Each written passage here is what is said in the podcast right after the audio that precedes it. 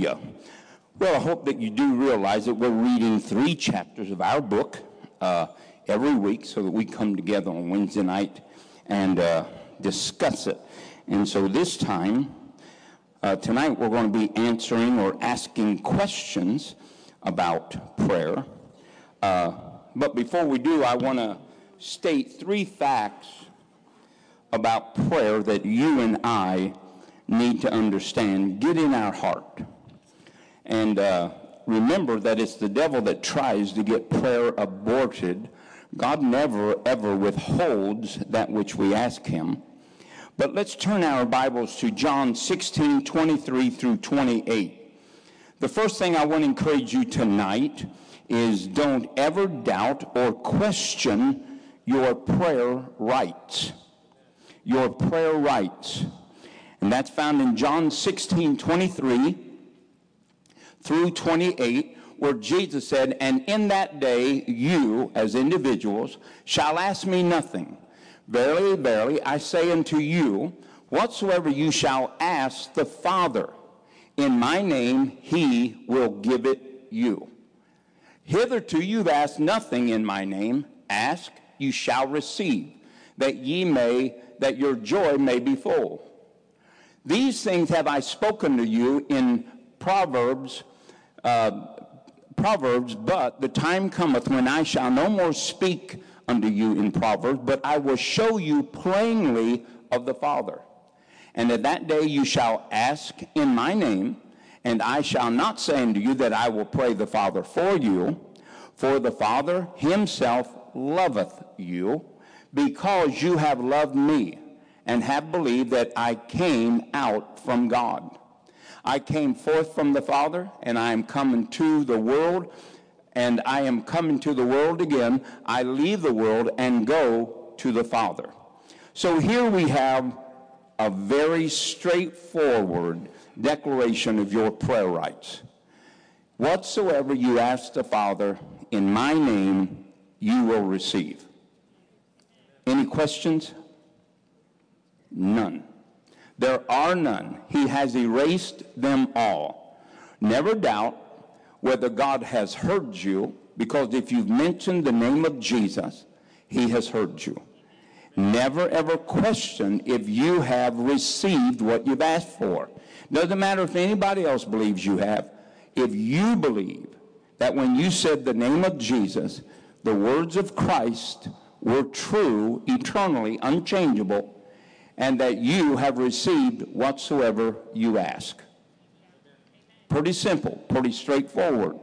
The second thing I want to bring you to your attention that you never doubt or question that you receive from God. And we're going to go to Hebrews 4:16.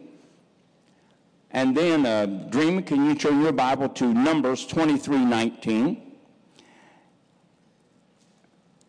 And it says this, let us therefore come boldly. Anybody know what the word boldly means? Without reservation, with no fear, no intimidation, no unexpected outcomes that have not already been resolved before we come there. It says, boldly unto the throne of grace, that you may what? Obtain, obtain mercy and find grace to help in the time of need. This is an invitation from God to allow Him to do what you can't do on your own. Now, God says, Come boldly. We never have to wonder what's going to happen at the throne of grace. What's going to happen? We're going to present a need. God is going to grant an answer. Is that right? Amen. All right. Uh, Dreamer, will you have in Numbers 23:19 says this God is not a man that he should lie, nor the Son of Man that he should repent. Hath he not said it, and will he not make it good, or hath he not spoken it, and shall he not bring it to pass? Well, God cannot, cannot lie. So if he told us to come boldly to the throne of grace with the need, ask and He would give you grace to meet that need, we could walk away confidently. because it's impossible for God to lie, according to Hebrews 6 18. One of the foundations of everything that Abraham did, one of the foundations of those that walk in faith is this that it is impossible for God to lie. That they would have a strong persuasion to stand. So we know that God doesn't lie. Amen?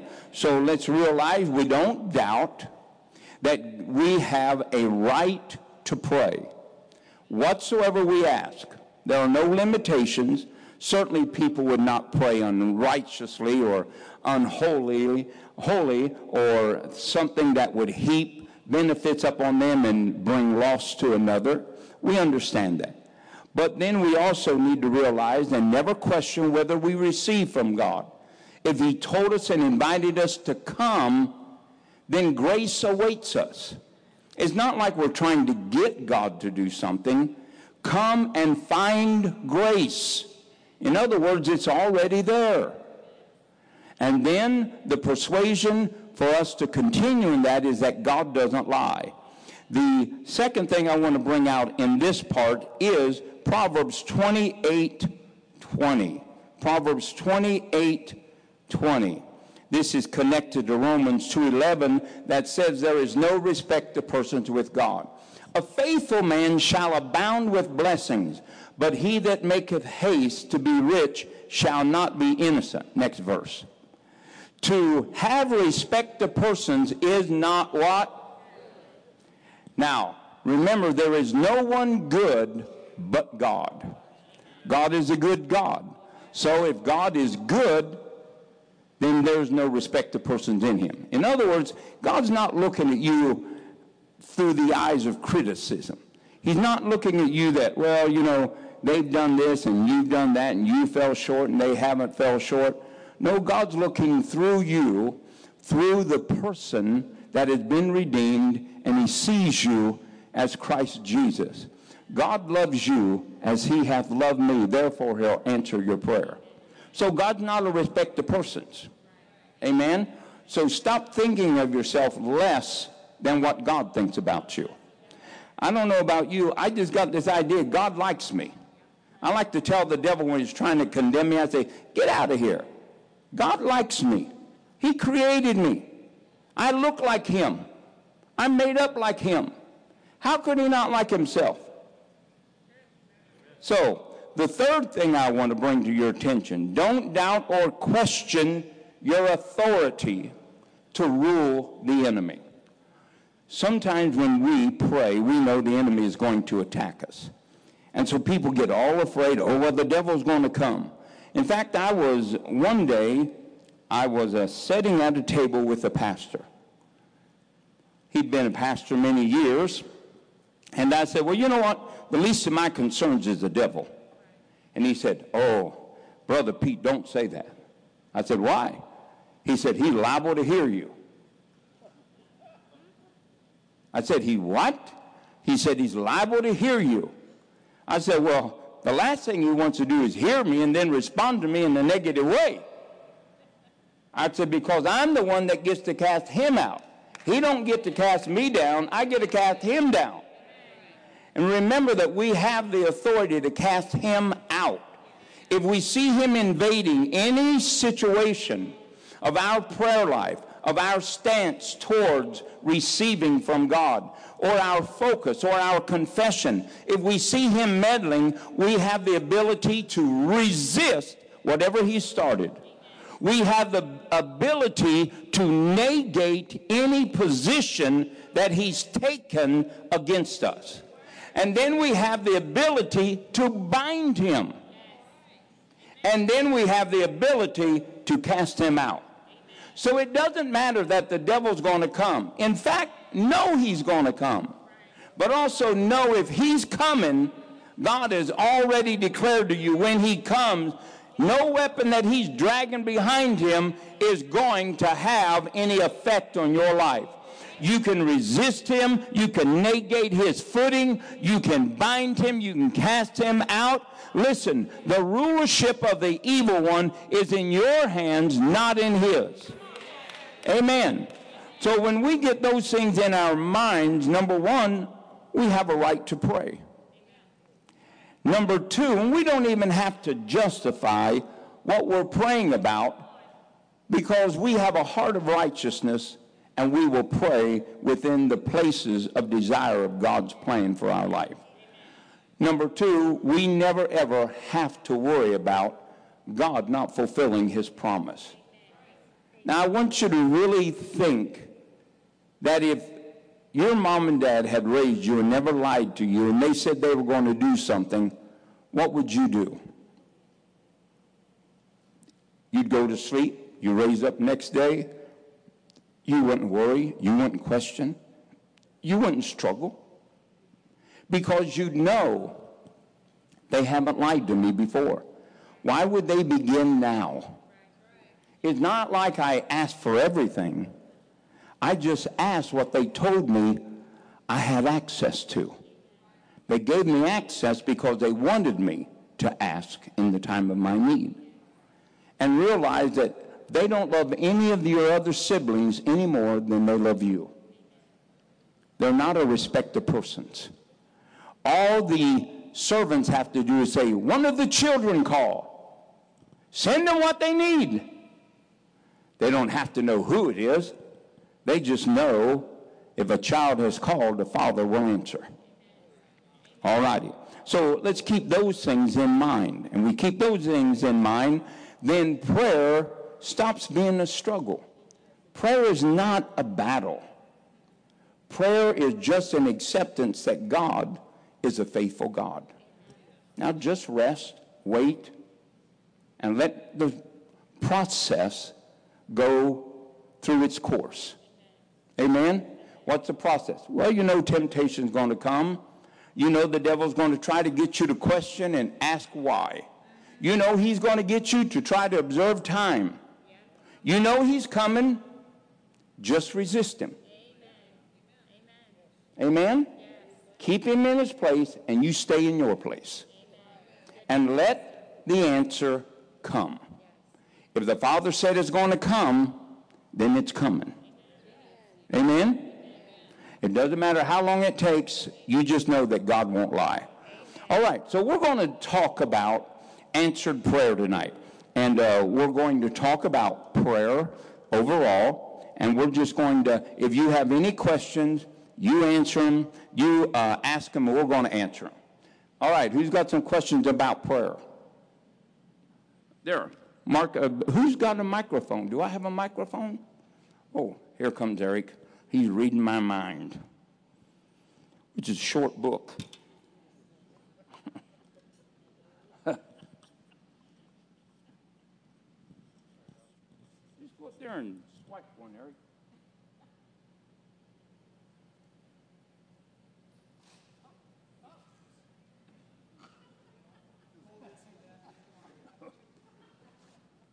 Oh my goodness. Mm-hmm.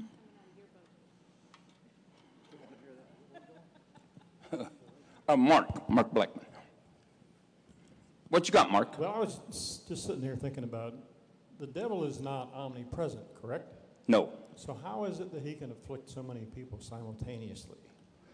because he has servants, principalities, powers. He has an army. A third of the angels fell, and all of those angels are at his disposal. So he assigns them to do certain things. And that's how he's able to be seemingly be everywhere that we are. And that's why he can wreak so much havoc because he's everywhere. Just think he had a, lead, a legion of devils, up, up really upwards of almost 7,000 devils. It wasn't 2,000, it's almost 7,000, two legions of devils in a man's body. So we should be taking authority over principalities and powers and rulers of the darkness of this world as much as we rebuke the devil. Then I think Oh, yeah, that's what I absolutely. Absolutely. And uh, every time that Jesus cast out a devil, doesn't mean that he cast out Satan, but he has all of those things are like his offspring. And so, because they were born of his unbelief and his rebellion, and just as much as we were the seeds of Abraham, of, of Adam and Eve because of their transgressions. They are the seeds of Satan because they followed his transgression. So we need to bind them and remember that we don't wrestle against flesh and blood, but against principalities, powers, spiritual wickedness, and rulers in heavenly places. So it already tells us that we should be doing that. And uh, that comes through a discerning of spirits so that we would know what type of spirit that we're dealing with and so that we can use our authority correctly. And, but we should always be active. Whenever something abnormal, abnormal happens, we need to realize that it's satanic in its nature. So it's, you know, we do, th- things happen normally. Even in the human mind, it would be questioned. Questions about, well, I wonder why it's taking so long. You bring that thought into submission to the Lordship of Christ. But when it begins to torment you, now you understand that there's something demonic behind it. Then we take authority over it. And a lot of times people just don't take authority, or they just, you know, they kind of talk to it, combat it, converse with it. But we need to bind them, we need to resist them, we need to negate his place or footholding in our life, and we need to pull it down, cast him out. Absolutely. If you don't use your authority, he'll do nothing. And somebody told me, it seems to me like everything that you think about or you lay hands on people for, blind eye is the devil, deaf ear is the devil, cancer is the devil. I said, well, I get results. Who do you think they're from? So I, you might say, well, don't you think you're a little overboard? Well, I don't know. How many blind eyes have you got open? I don't think I'm overboard at all. Jesus went about doing good and destroying all the works of the enemy. And he cast out devils. Out of three quarters of the sicknesses and diseases that Jesus healed, he dealt with spirits. So the devil is behind a lot. Amen? So they, I might be over deviled, but I get results. Yes. Who said they had a question? Oh, oh yeah. I was trying to find my scripture, but I, I think it's in John. But you know how we bind the devil, but Jesus, I never read one time where he bound the devil. He'd always say, "You loose him." Loose the, you know, devil, loose him. He never said bind. Really? And did he? One statement. Where? And enter him no more.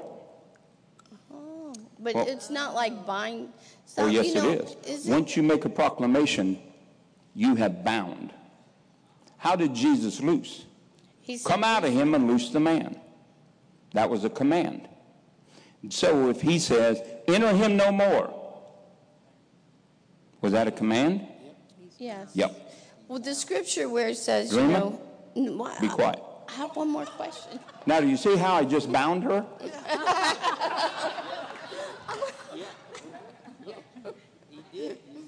have more question.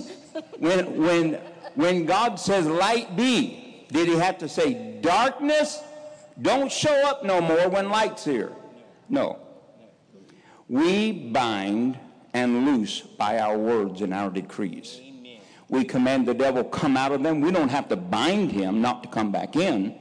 But as long as that commandment is not reversed, he's not coming back.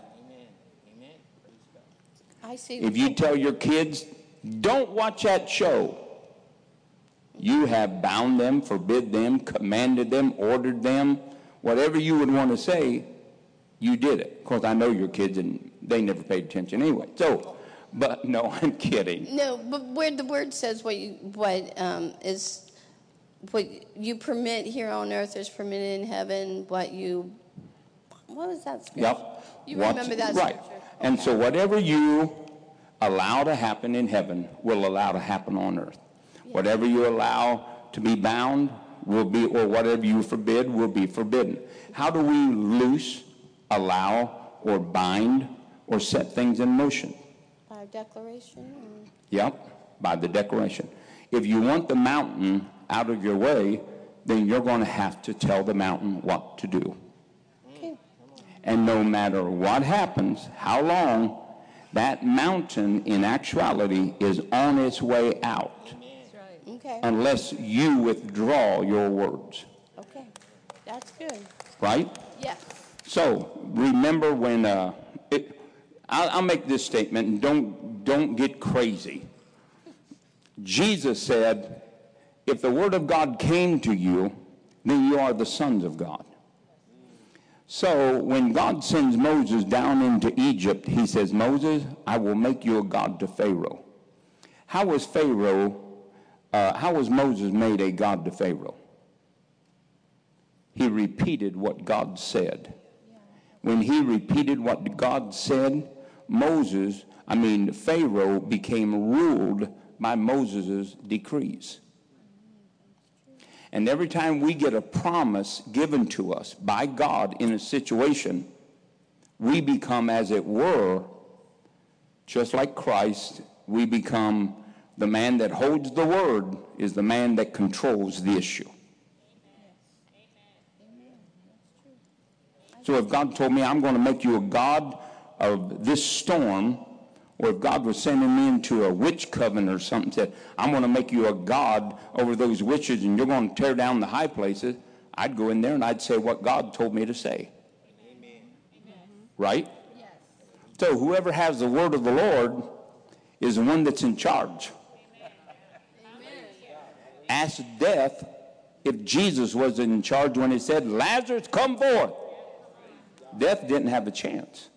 When Jesus speaks to the storm or the sea, be still. Guess what? The storm is stilled. So, who bound that storm? Who looses Lazarus? Jesus does it by the decrees of words. So, God really tells us look, whatever you bind, you decree it bound. You say what you want. Whatever you want loosed, you decree what you want loose, and it'll be loosed. What did Jesus say to the fig tree? And produce fruit no more. What did he do? He bound it. He literally extracted life from that tree. Okay? Got it. Okay. Next question. Oh, oh yeah, Lois. Hello, Lois. What have we got? Last week you mentioned that we only have one enemy, that being Satan. But in Matthew 5:44, Jesus tells us to love our enemies. Mm-hmm. But he's not in love with the devil. The, the enemy of our soul is Satan. Now, he may use men and women, but behind all of that is the devil. Jesus proved that. Peter, you're an offense unto me. And uh, so he rebukes Peter, but they may be used, but what we have to do is love the individual. We don't have to love their actions. We don't have to say, well, you know, I know you don't like me, but go ahead and cuss me and everything, and, and I'll still like you anyway. No. But the word love does not mean like we would love a brother, like we would love God, or how God loves us. It is a friendship love that is, it's kindness. It's that if you see him hungry, you give him food.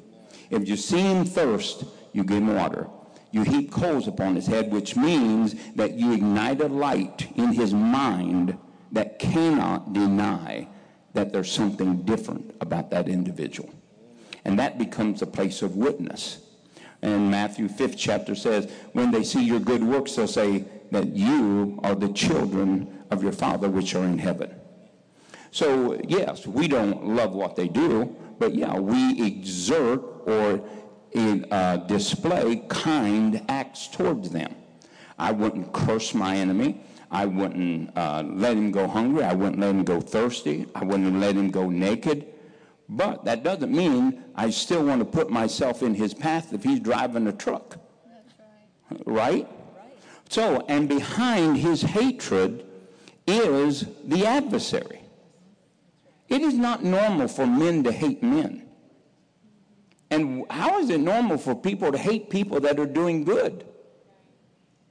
Is not. And so Jesus tells us, yes, we love our enemies. We love them because we understand it's not them. It is an adversary behind them. They don't understand. They hated Jesus, yet he's a Messiah. How do you hate Jesus? Well, people do. But it's the devil behind them that's perverting, you know, that's hurting, that's destroying, that's causing misunderstandings and all those things, accusations, presumptions. And so those get all misconstrued and people hate. But it's not that God created us to hate individuals at all. But we have to. You're back. I'm dying. And not really. And so, uh, but we have to love our enemies. But we love them because we understand behind them, they are the instruments of a master deceptor. That's why. But the adversary is our enemy. No, no, nope, nope. I don't think, look, the devil knows his end. Hey, have you come to torment us before our time? And Jesus said, Well, if I could, I would, but right now I'm just casting you out. So, look, he is the enemy of God. And so, if he's the enemy of God, he's our enemy. And that's what we have to focus on. We are here to destroy the kingdom of darkness, not those that are bound by it. Okay? All right. Another question.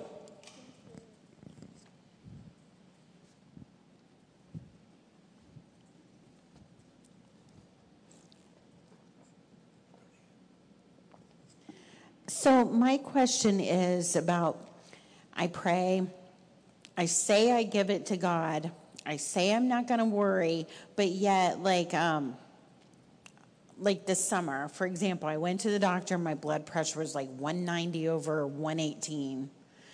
Um, I will wake up and like my, I grind my teeth, I break my teeth. So I'm like, yes, Jesus, I trust you. But then like I know like it's very like I'm very intense. How do you just like say, okay, it's yours, God. I'm not going to worry it to death or keep trying to control it. Well, one thing is this believing God and trusting God is the process. Faith is like a seed. And so it, it, it is a process. The whole kingdom of God is like a process. Now, we thank God for miracles. Miracles are instantaneous breakthroughs into the regular course of activity. But not every healing is a miracle. Uh, so, if you begin to trust God, you wake up in the morning, the first thing you do is, man, I did it again. Well, how about not saying that? How about loosening God by saying, God, I want to thank you that you have touched me. And I'm just not grinding my teeth because I've cast it upon you. So you speak something that is, that is not. And as though it is. And then you do the very same thing all the way around. And let the process go. And let it work itself out. One day you'll wake up and say, hey, I didn't grind my teeth. You look at Tim's arm and it'll be a bloody mess. Now, it doesn't matter how God does it, but it'll be done. right. But do you see what I mean? Uh, don't don't short term your faith. Well, you, but I woke up today and, and I ground my teeth last night. Wait, you set something in motion. Now let it finish its course. So don't just one one little, you know, day. Give it more than a day.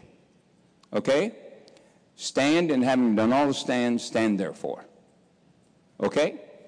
All righty. Somebody else. Hey, there's Bob back there. See him back there, Bob? There, Eric.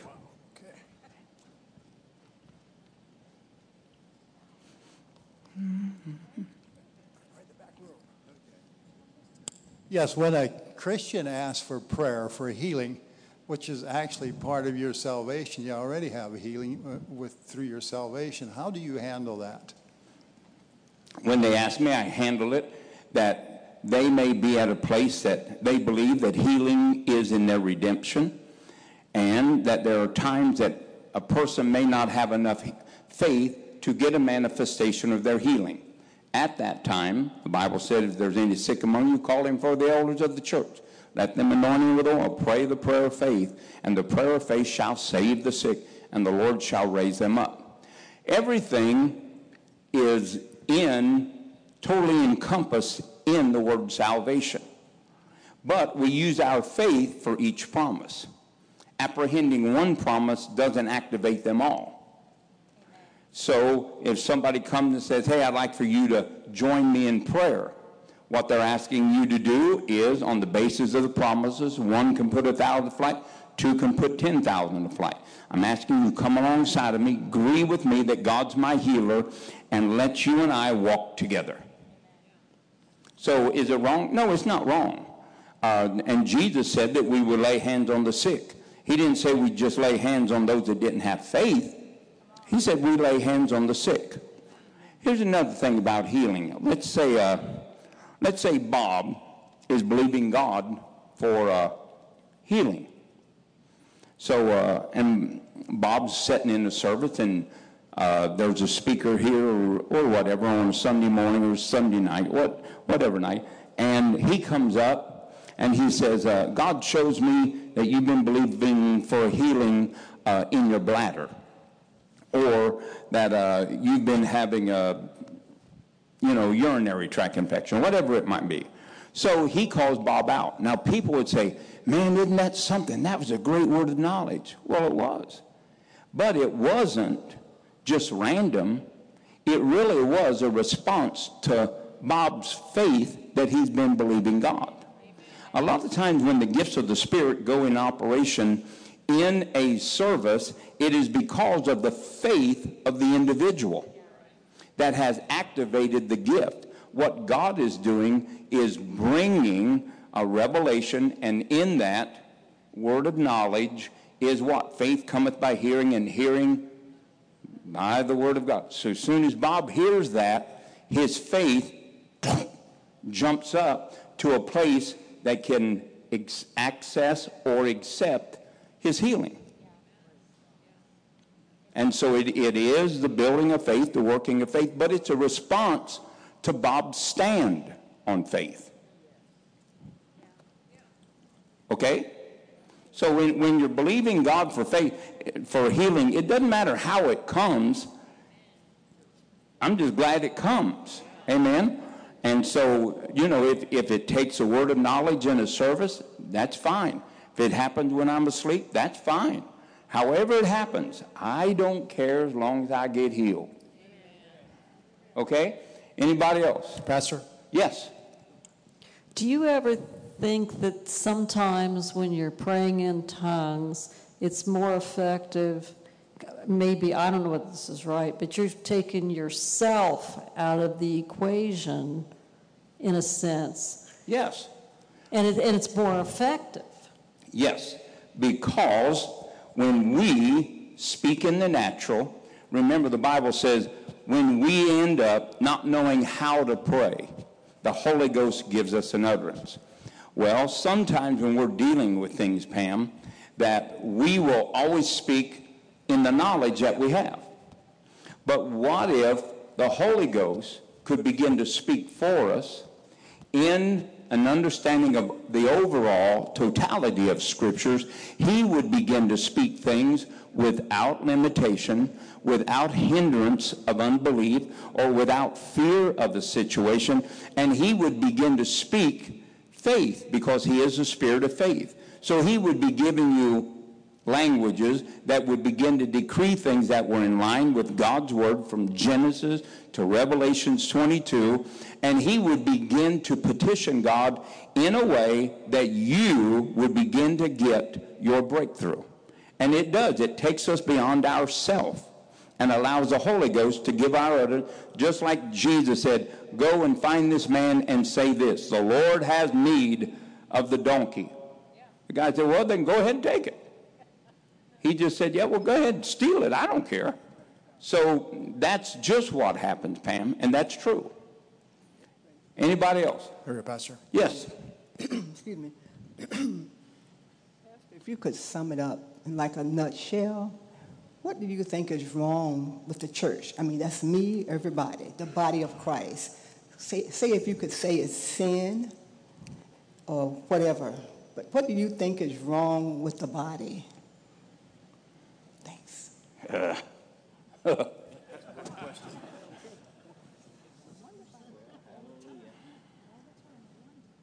in, in a nutshell, is probably their lack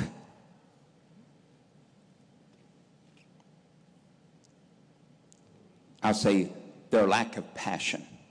When I say lack of passion is this. We are great starters, but we stink at holding on to anything till it comes to pass. God has never failed us, but the church is a result of failing their faith. You don't see it through, you start it, you talk yourself out of it, you start it, you change your confession, you start it, you're overthrown because of what you see. You start saying something, then two weeks later, you change your confession. You give. You never ever keep faith alive in your giving, so all your seeds are stolen and all your harvests are captivated and taken captive by hell. You pay tithes because you love God so much and love the kingdom, but then you never ever mix any faith with your tithing. We pray, yet we expect no answers. So the bottom line is, is that they have no persistence, they have no tenacity, and they don't really desire anything, and they just are bankrupt with expectancy. They don't expect nothing. And I hate to say that, but she. We give, we don't even write down. We, we don't even write down why we're giving. What, why, what, why would you do that? If you aren't going to expect anything from your giving, you better keep what you got. No, I'm, I'm just, I don't know how many books I've given away for people to write down their harvest. They don't use them. They, they just, you know, they don't use them. God tells you, hold fast your confession, you don't even make the first one. The church is its own destructive force. The devil is already defeated, but we constantly build our own barriers that keep us bound. We tell people the answer, we tell them what to do, they go home and they don't do it. Why? They don't expect. They don't believe. They have lived in unbelief so long that they don't mix faith with nothing. Does God lie? Okay. Is God a respect of persons? Do we have a right to expect what God told us to have? You got any money, Bob? Yeah. How much you got? You don't want her to know. Close your eyes. It's she money. Okay, no, okay. Now, but let me ask you something. You got money. You got any needs? Yeah. I'm going to ask you a deep question. Why? You have money, but you have needs. Yep. That's a good example. Not trying, I'm not condemning Bob. I'm not doing anything. Because I could come up to him, her, myself, everybody in here. You've got money. You've got needs. Yet you have the answer.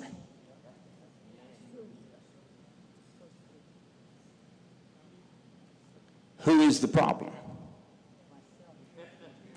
Now, Ella asked me this, and if I were you, can write her, send her hate mail to her email. You can send it to her. You do whatever you want. I am an innocent bystander. You asked for the answer, and I'm just giving you the answer. The reason Bob has money and has needs is because Bob has not mixed faith that he has with his seed. And all of us are in the same boat. We say we believe God in pretense, but in the release of faith and life, we don't. Hmm? So, do something with what you have. If Jesus said, I give you so, you sow that seed, I'll multiply that seed. Only a guy like Bob would have seed and not do it. But you are the same guy like Bob. And you're like Bob. And I'm like Bob. Eric, you're like Bob. We're all Bobs. Be Bob, Bob, Bob, Bob, Bob, Bob, Baran. That's, yep. We're all Bobs. Why? Because we have not committed ourselves to faith. Faith does not fail, folks. We fail faith. Okay, well, that'll make you stay awake tonight. And hopefully, if you have any cuss words, they go towards Ella and uh, not me. I'm, okay?